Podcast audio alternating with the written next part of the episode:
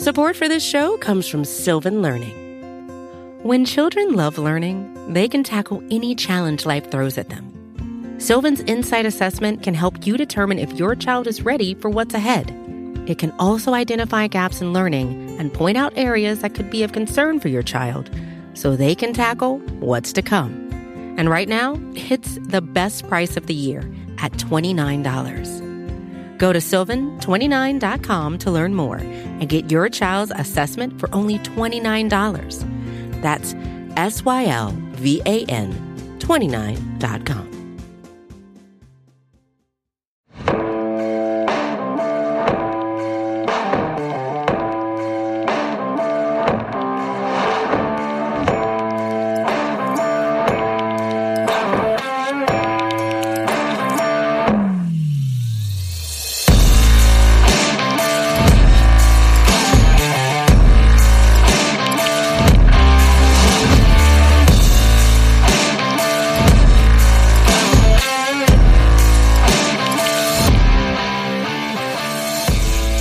up, guys? This is the Talking the Star podcast. I'm your host, Connor Livesay. Not joined by my normal co host, as Joey Ickes is in the Bahamas this weekend. So we got a special guest on to talk about the defensive line, and that is PFF's John Owning and knower of all pass rush. John, what's up, man?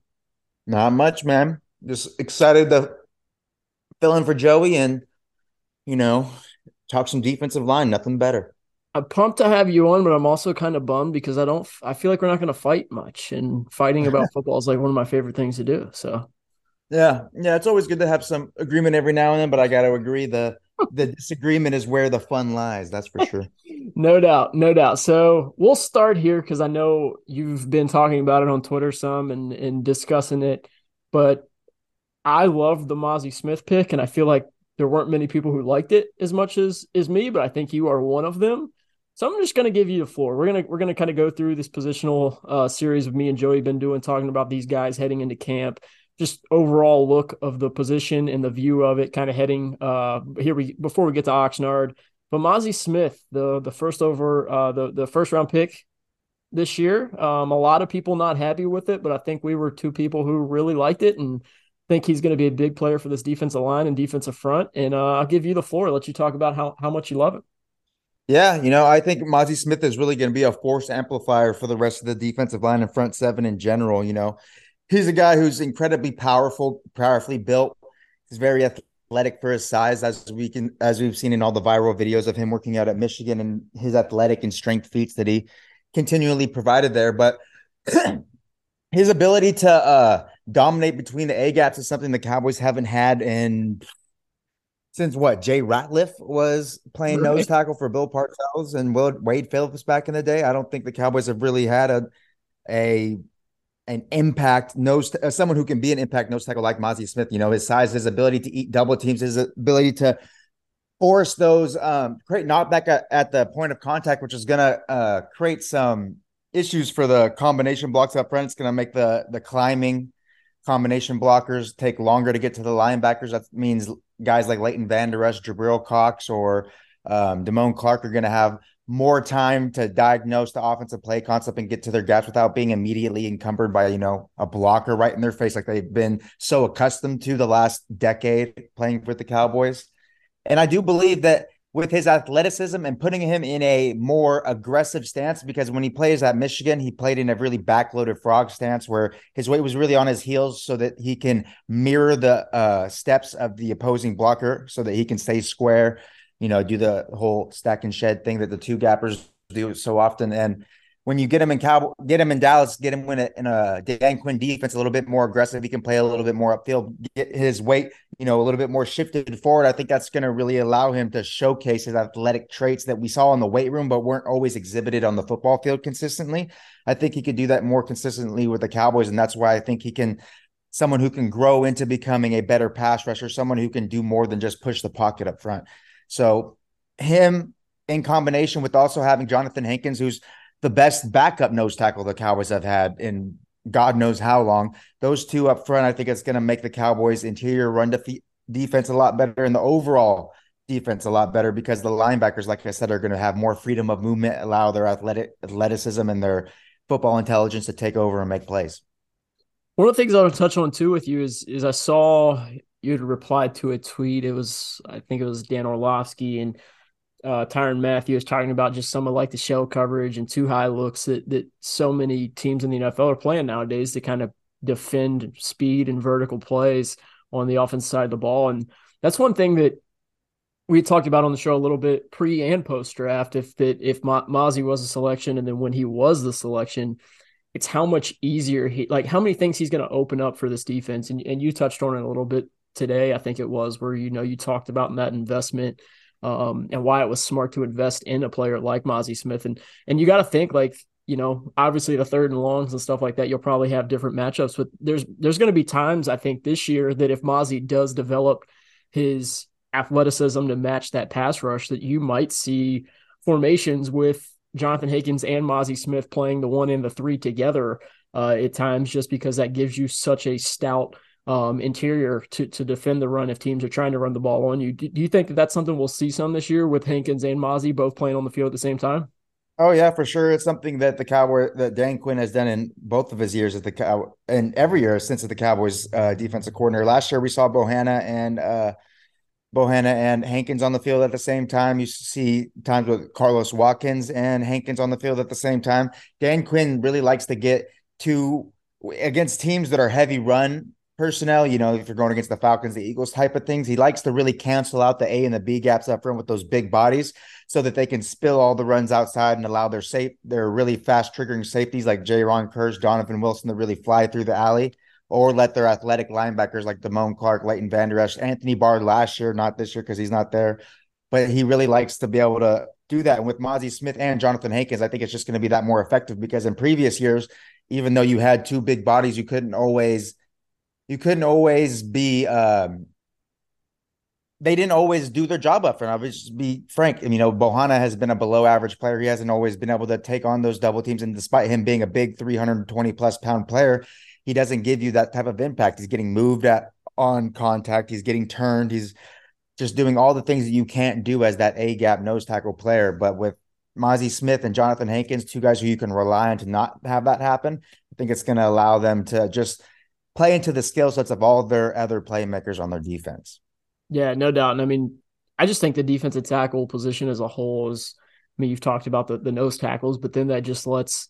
I mean, they've had Neville Gallimore playing some of that nose tackle role a lot in his career so far with Dallas, and while he's been an underwhelming player, I think, I think even coming out of Oklahoma, he is a guy that you would hope would just be more of your pass rushing three technique. So it lets him kind of fall back into a role with Osa Odighizuwa, the three technique, you obviously got guys like Chauncey Golston there. Uh, Junior Fehoko is a guy who we're probably going to see play a lot of that three technique as well. So I just think as a whole, that one pick kind of solidifies that position is a, is a pretty big upgrade going into the year. And obviously that's barring health and everybody staying healthy and and maybe some some development there from a Chauncey Golston and you know hoping that some of your guys like Junior Fehoko can come in and make an impact as pass rushers. But uh, I think from a run defense and from an upside pass rush standpoint, that position just looks a whole lot better um, in May and June than it did, you know, this time last year with without question.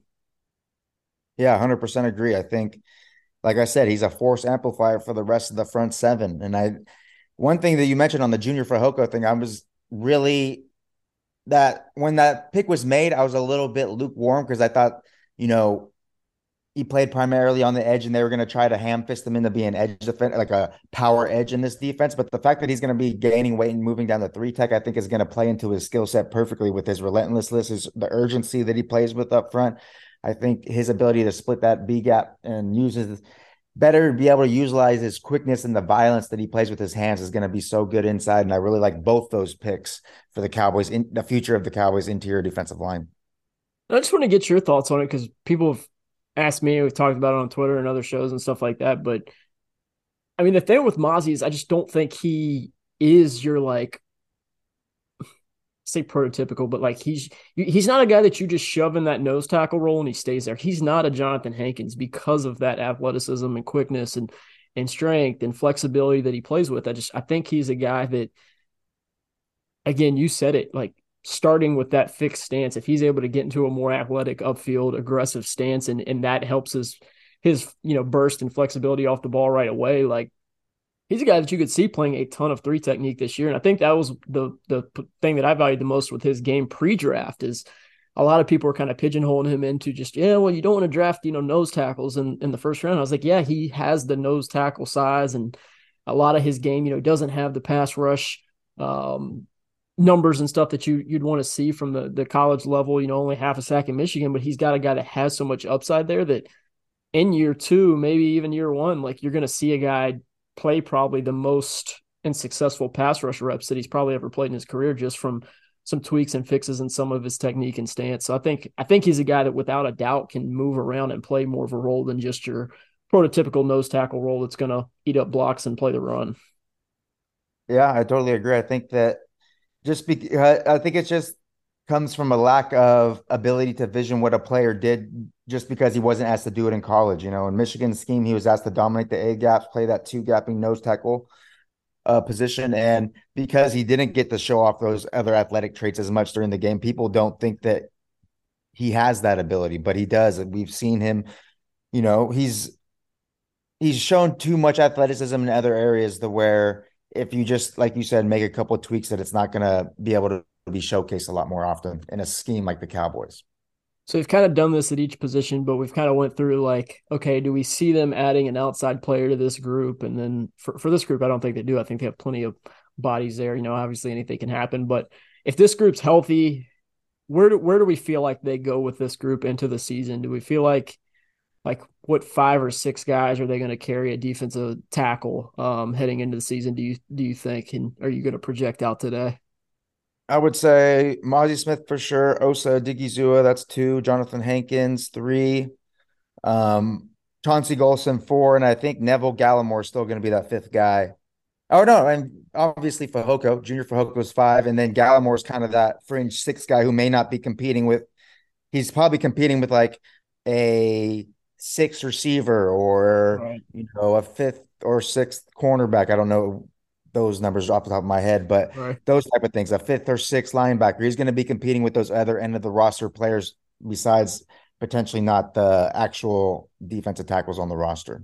Yeah, no doubt. That's kind of how I see it. I mean, the only other thing I'd mention that is if if they use Fehoko in that Tyrone Crawford role where it's like, hey, maybe they can go light at edge and use him as that, you know, strong side defensive end some too. Maybe maybe Golston or uh, Gallimore makes it, you know, is a depth defensive tackle and they go a little bit lighter at edge to uh to carry a guy like Fehoko who can do a little bit of both. But let's uh move over to the that edge rusher spot. Um, I know you have done a lot of Micah Parsons film review. It looks like here recently, um, and talk about. I mean, I, have seen your views on it for people listening who haven't. Where, where do you have Micah Parsons falling in, in that edge rush, rusher ranking uh, in the NFL right now? I think he's definitely top three. Him, um, Myles Garrett, Nick Bosa. I think he's right there of that elite, elite, elite tier.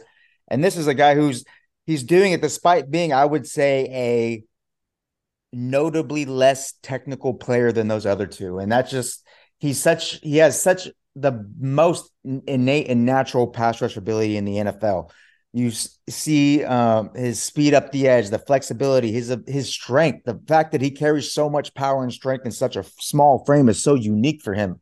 I think. And we saw it time after time after time last year with the way he was tossing tackles and being stout in the run game.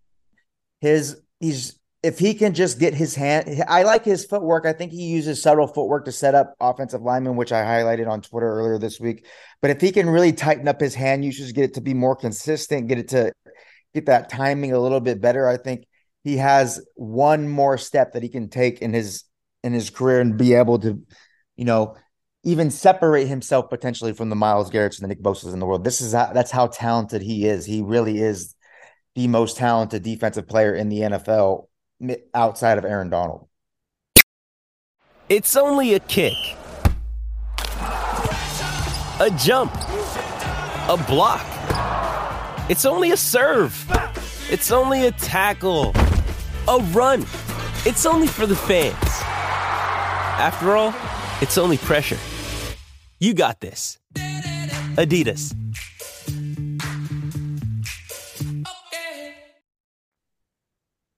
All right, so where do you have them? You said top three. I know you watch these guys. Where do you have them? One, two, or three? Uh, I'll probably have him number two. I'd have Nick Bosa one, uh, Micah two, Myles Garrett three, and that's just because I think it's I think Nick Bosa is the most well rounded of the two running pass of the three running pass, so that's why he gets number one. And I think um, Myles Garrett is probably the worst run defender of the three, so I put him three, and that's the kind of tiebreaker I would use. Whereas Micah Parsons is the, probably the second best pass rusher and the second uh, run defender in that rank, so I'd probably put him number two. Okay, that's fair. Can't can't don't can't, tell Niners fans though. Oh yeah, no doubt. I don't no need doubt. to hear that. We talked about defensive tackle, but this edge rusher position too is one that, I mean, for the first time in what feels like a long time, like it's not just relying on two guys. It's not just relying on Demarcus Lawrence and Randy Gregory or Micah Parsons and Demarcus Lawrence. Like it has, in my opinion, pretty quality depth behind it. I mean, Dorance Armstrong's a guy that I think can be good. I think consistency has always been his biggest issue, but you got I mean, I'm I'm excited for Sam Williams this year. I, I, wanted to get your thoughts on Sam Williams too, on what you think of his year one, and then what he could be in year two. Uh, maybe some things you saw from him from a technical aspect in year one that you think he could even improve on and be even better in year two. Um, so we can go ahead and start there actually before we get into Demarcus Lawrence. Yeah, I'm really excited about Sam Williams. I think his rookie year win is about as good as you can get. He was a really high impact player on a small amount of snaps. His ability to convert speed to power was so impressive, and the violence that he played with a consistent basis. He just needs to clean up, you know, some of the footwork and the setup things. He's not really setting people up. He's kind of just winning on brute physicality and athleticism right now. You're not seeing him really set up moves. You're not really seeing the refined footwork to set uh, to create short edges, to do all the things that make your life easier. But that's because he's a rookie. I think he'll, as long as he continues to work and continues to develop and progress at his game, I think he's someone who can be a a super reliable number two edge rusher who can step into that Demarcus Lawrence role in two or three years once Demarcus Lawrence, you know, retires and or sees his play really drop off a cliff. Yeah, I'm I'm really excited for Sam Williams. I mean, I, I was one of the few people that I felt like was high on him pre-draft, so it was nice to see him have a good year one. And and like I said, I think towards the the end of year one, he started to kind of show some improvement and wasn't playing quite as much as we we might I thought maybe he deserved towards the end of that season with with the Dorance Armstrong kind of falling off. But even behind, like I said, we'll we'll touch on Demarcus Lawrence and get at some of these other depth guys. But um, I know Demarcus Lawrence is always a uh, very very pulled apart individual on the football field. You know, there's guys who love him, there's guys who can't stand him. You know, from a st- statistical standpoint. Um, again, going back to how I opened the show, is this is this isn't a guy we're going to fight on because we both really like the player. Um, I still think he has plenty left in the tank, but uh, your thoughts of Demarcus Lawrence and his 2023 outlook, kind of heading into camp. Where are you at with him? Oh, I love Demarcus Lawrence. Still one of the most well-rounded defense edge rushers or edge defenders in the entire NFL. Arguably a top five run defender in the NFL from the edge defender position. His ability to not only set a strong edge, but he can also pierce the backfield, make plays behind the line of scrimmage. I mean, he made a ton of plays in the run game last year that allowed the defense to be more impactful and create turnovers, whatever it be. And then as a pass rusher, I think his athleticism is waning just a little bit, but he's still such a technician that he's going to win more often than not. He's going to have those big seven pressure, eight pressure games like he did against the Giants last year. He's going to have his, you know, his impressive performances. And when you have somebody like Micah Parsons who's taking some of the pressure off of him, even though Demarcus Lawrence still saw quite a high double team rate last year, along with Micah Parsons. So that tells you how scared offenses are of both of the Cowboys edge rushers, you know, 1A and 1B. So I love Demarcus Lawrence. There's not much you can say. High pressure player, incredibly incredible run defense, a motor that never stops running. Sets such a good example for the rest of that defense, just with his effort level, you know, on a play by play basis. I think. I don't think it's a coincidence that you know De- Michael Parsons playing with Demarcus Lawrence. You see Michael Parsons making hustle play and hustle play like in the Lions game last year, chasing down screens. It's because guys like Demarcus Lawrence set a standard, and I think he is invaluable to this defense as a whole. And that's and when and you just the fact that he redid his contract when he didn't have to. It's just a team guy. I don't want anybody that doesn't like Demarcus Lawrence. I think I think something's wrong with them. You know, it makes no sense to me how you can be a call yourself a Cowboys fan but not be a giant Demarcus Lawrence fan.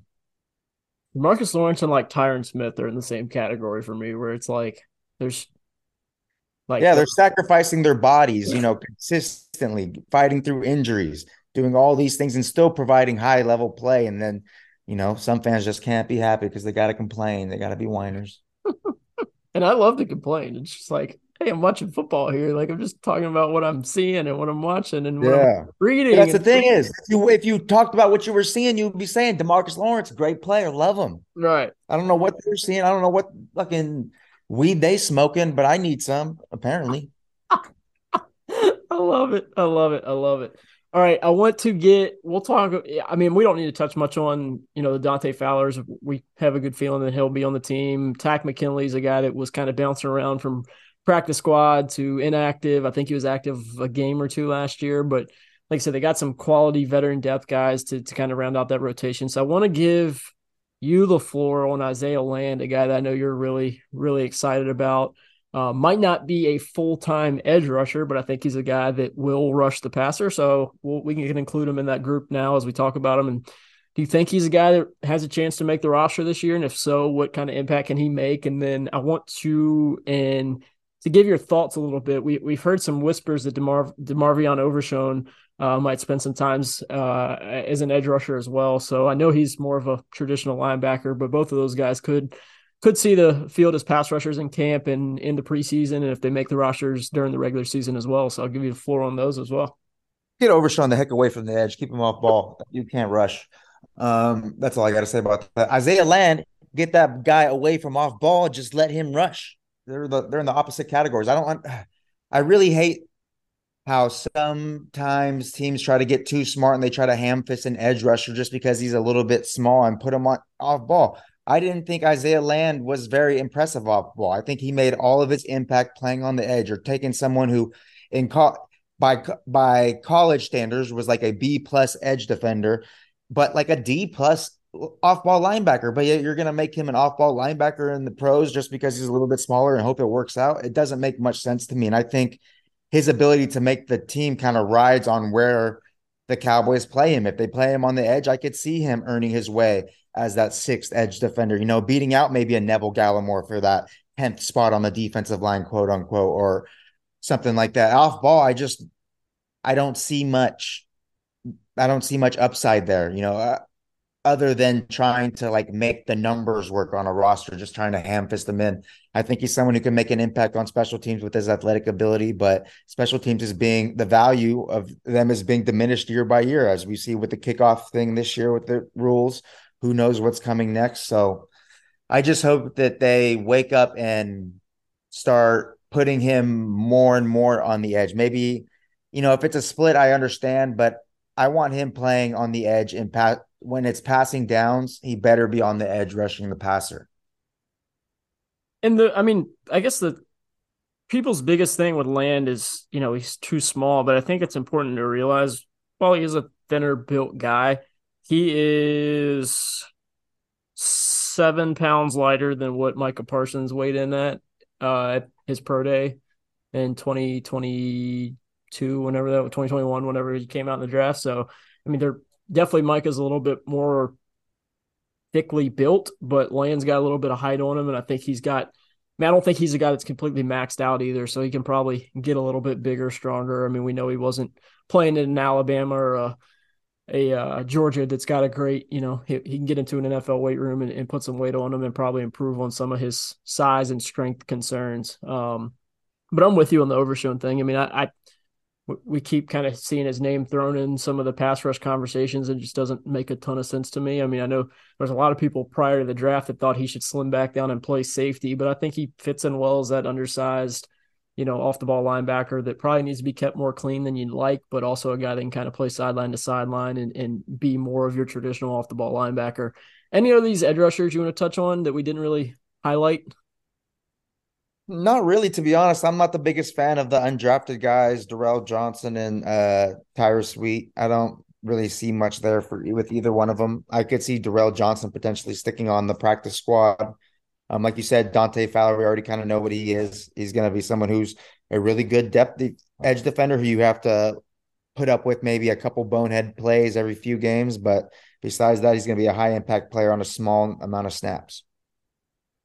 So Dorance Armstrong obviously blew Sam Williams snap count out of the water in 2023 or 2022, which was expected with Sam Williams being a rookie. How much closer do we think those guys play from a snap count perspective in 2023? Because personally, I think it should be much closer than it was. So maybe I'm one asking you for your overall thoughts on Dor- Dorance Armstrong, and then two, do you just think that Sam Williams is going to kind of close that gap in year two for him? Yeah, I hope he does close the gap a little bit more. I think that um, Sam Williams deserves it, and I think he's the guy that's going to be able, like I said before, going to uh, take over for Demarcus Lawrence. So I think he's the person he should primarily get those snaps. You know, I think that he's shown more as a pass rusher. I think the I think it's the fact that the coaches maybe didn't trust him from like a gap assignment perspective. But I think in year two, another year, Dan Quinn's defense should make that a lot of bit better. And then as far as Dorance Armstrong, I think he is what he is. I think he's a solid rotational defensive end who's gonna he's really good on stunts. He's a phenomenal special teams player. And that he'll be able to win some of his one-on match one-on-one matchups that he receives because thanks to all the other talent that the Cowboys have up front. He's the guy that benefits most from Demarcus Lawrence and Micah Parsons getting so much attention because then he gets one-on-one matchups with inferior offensive tackles and he does play with power. He does have he's not as he's not super explosive, but he does have bend. He is flexible, so he can present some um, mismatches for some opposing tackles, some opposing guards. So I think he's a good piece, but he's not someone who you want to like. You know, if Demarcus Lawrence gets hurt, we always see the Cowboys pass rush just take a nosedive, and that's because you can't rely on Dorance Armstrong to beat opposing teams as top left or right tackle consistently, especially if they're throwing any chips his way or having a tight end aligned over there. He's just like I said, he's a good backup rotational defensive end who you love if he's your number three or number four guy, but who's going to leave you a little bit wanting if he's your number two. I wish we disagreed more today. would have been a little, little, little more, more fun, a little more electric. But uh, anything from that group, the edge rush group, you think that they would look to add to, you know, I mean, veteran cut down, trade, anything like that? Or do you think that that group's solid enough and deep enough going into camp and going into the regular season where they're going to feel pretty confident that group going in? No, I think it's good. Unless somebody gets hurt, unless Micah or Demarcus Lawrence gets hurt, I think Cowboys can stand pat and feel really, really good about the the squad that they have. And I guess this is a preview for next week, but the only position on the defense side of the ball that I feel that they need to kind of look at is linebacker. I know it's not a secret. You know, they didn't they had it overshown in, in on day two last year uh, in the in the draft, but I definitely feel like they could use maybe another Anthony Barr like signing. Maybe, you know, you hope you get a little bit more out of that player than you got out of Barr last year. But um, I mean the the corner rooms deep and talented at the top, the safety rooms deep and talented at the top, and edge and defensive tackles deep and talented at the top. So it's kind of you're you're looking at one spot on the defensive side of the ball, and honestly, one spot you know other than maybe a veteran offensive lineman, like one spot on the whole team where you kind of feel, you know, hey, we could use another player there, and that would that would be linebacker for me. Yeah, and I totally and that's the way I think it should be though. I think defenses should be built like that, where you put yep. resources into the defensive line, the edge, and the sec- secondary, and then you just kind of make it work with whatever linebackers you can get. I think that the way that the NFL is going, I think that's the best way to do it. Yeah, I heard I was listening to Robert Mays' podcast on the Athletic, and I think I can't remember if it was Mina or Nate Tice, but they were both. One of them said, you know, that's the way Philly builds it. Is their their biggest holes are at your least valuable positions, and while linebacker can, you know, if you got a really really good one like a Fred Warner, it can make a big impact. But I don't think there's any denying that running back and linebacker are probably the two least important positions on on football field nowadays. And if you want to have holes at them, let's let's make sure it's those two spots. Yeah, totally agree. John, let everybody know where they can find you again. Appreciate you saving my ass because Joey's vacationing in the Bahamas and trying to get this yeah. bad boy rolling. yeah, just find me on Twitter at John Owning, J O H N O W N I N G. Make sure you guys are reading everything on pff.com so that they keep paying me yeah, do that so John can continue to feed his family and, as he said earlier, buy the buy the best marijuana in the in the planet. So yeah, we're trying. You were just on the East Coast not too long, right? What was that last yeah, week? I was in North Carolina. I was at North Carolina eating eating Bojangles and what was the what was the other one? Cookout, the cookout, cookout. cookout. Where'd you where'd you where'd you go in North Carolina? I went um Carolina Beach and Raleigh. Hmm. Carol, like Outer Banks, Carolina Beach. Yes, sir. Oh yeah, I was being a pogue. It was a damn gale force wind storm though, so I didn't get to do anything. But yeah, weather was weather was crappy. Airbnb. Weather was crappy on the East Coast last week. That's so funny because everybody from the East Coast goes to California for the beaches most part, or they go to Nags Head, Outer Banks. But uh, yeah, glad you got to visit the old East Coast and and live a little of my life. For, you know, stay on my time. Yeah, you guys got way better fast food. That's about it. it's it's uh it, I guess you could say that. I'm not I'm not a fan of the In-N-Outs and stuff like that either as much when we go out there. So Oh, don't don't even get me started. If you say Whataburger, I'm leaving. I, I don't like Whataburger that much. Okay, either, good. Okay, good. Okay, good. Okay, okay. That's fair then. That's fair. That's fair. That's fair. All right, John. Thank you so much for coming on, man. Uh, appreciate you taking some time to talk about the. I feel like this is the position group you love the most. So, figured no better guy to have on to to break it down with me. So, I appreciate it. Yes, sir. Thanks for the invite. Absolutely. Thank you, John. Thank you guys so much for listening to the Talking the Star podcast. Make sure you're listening to all the other shows on the Volume Boys podcast feed. We'll see you guys next week on Talking the Star.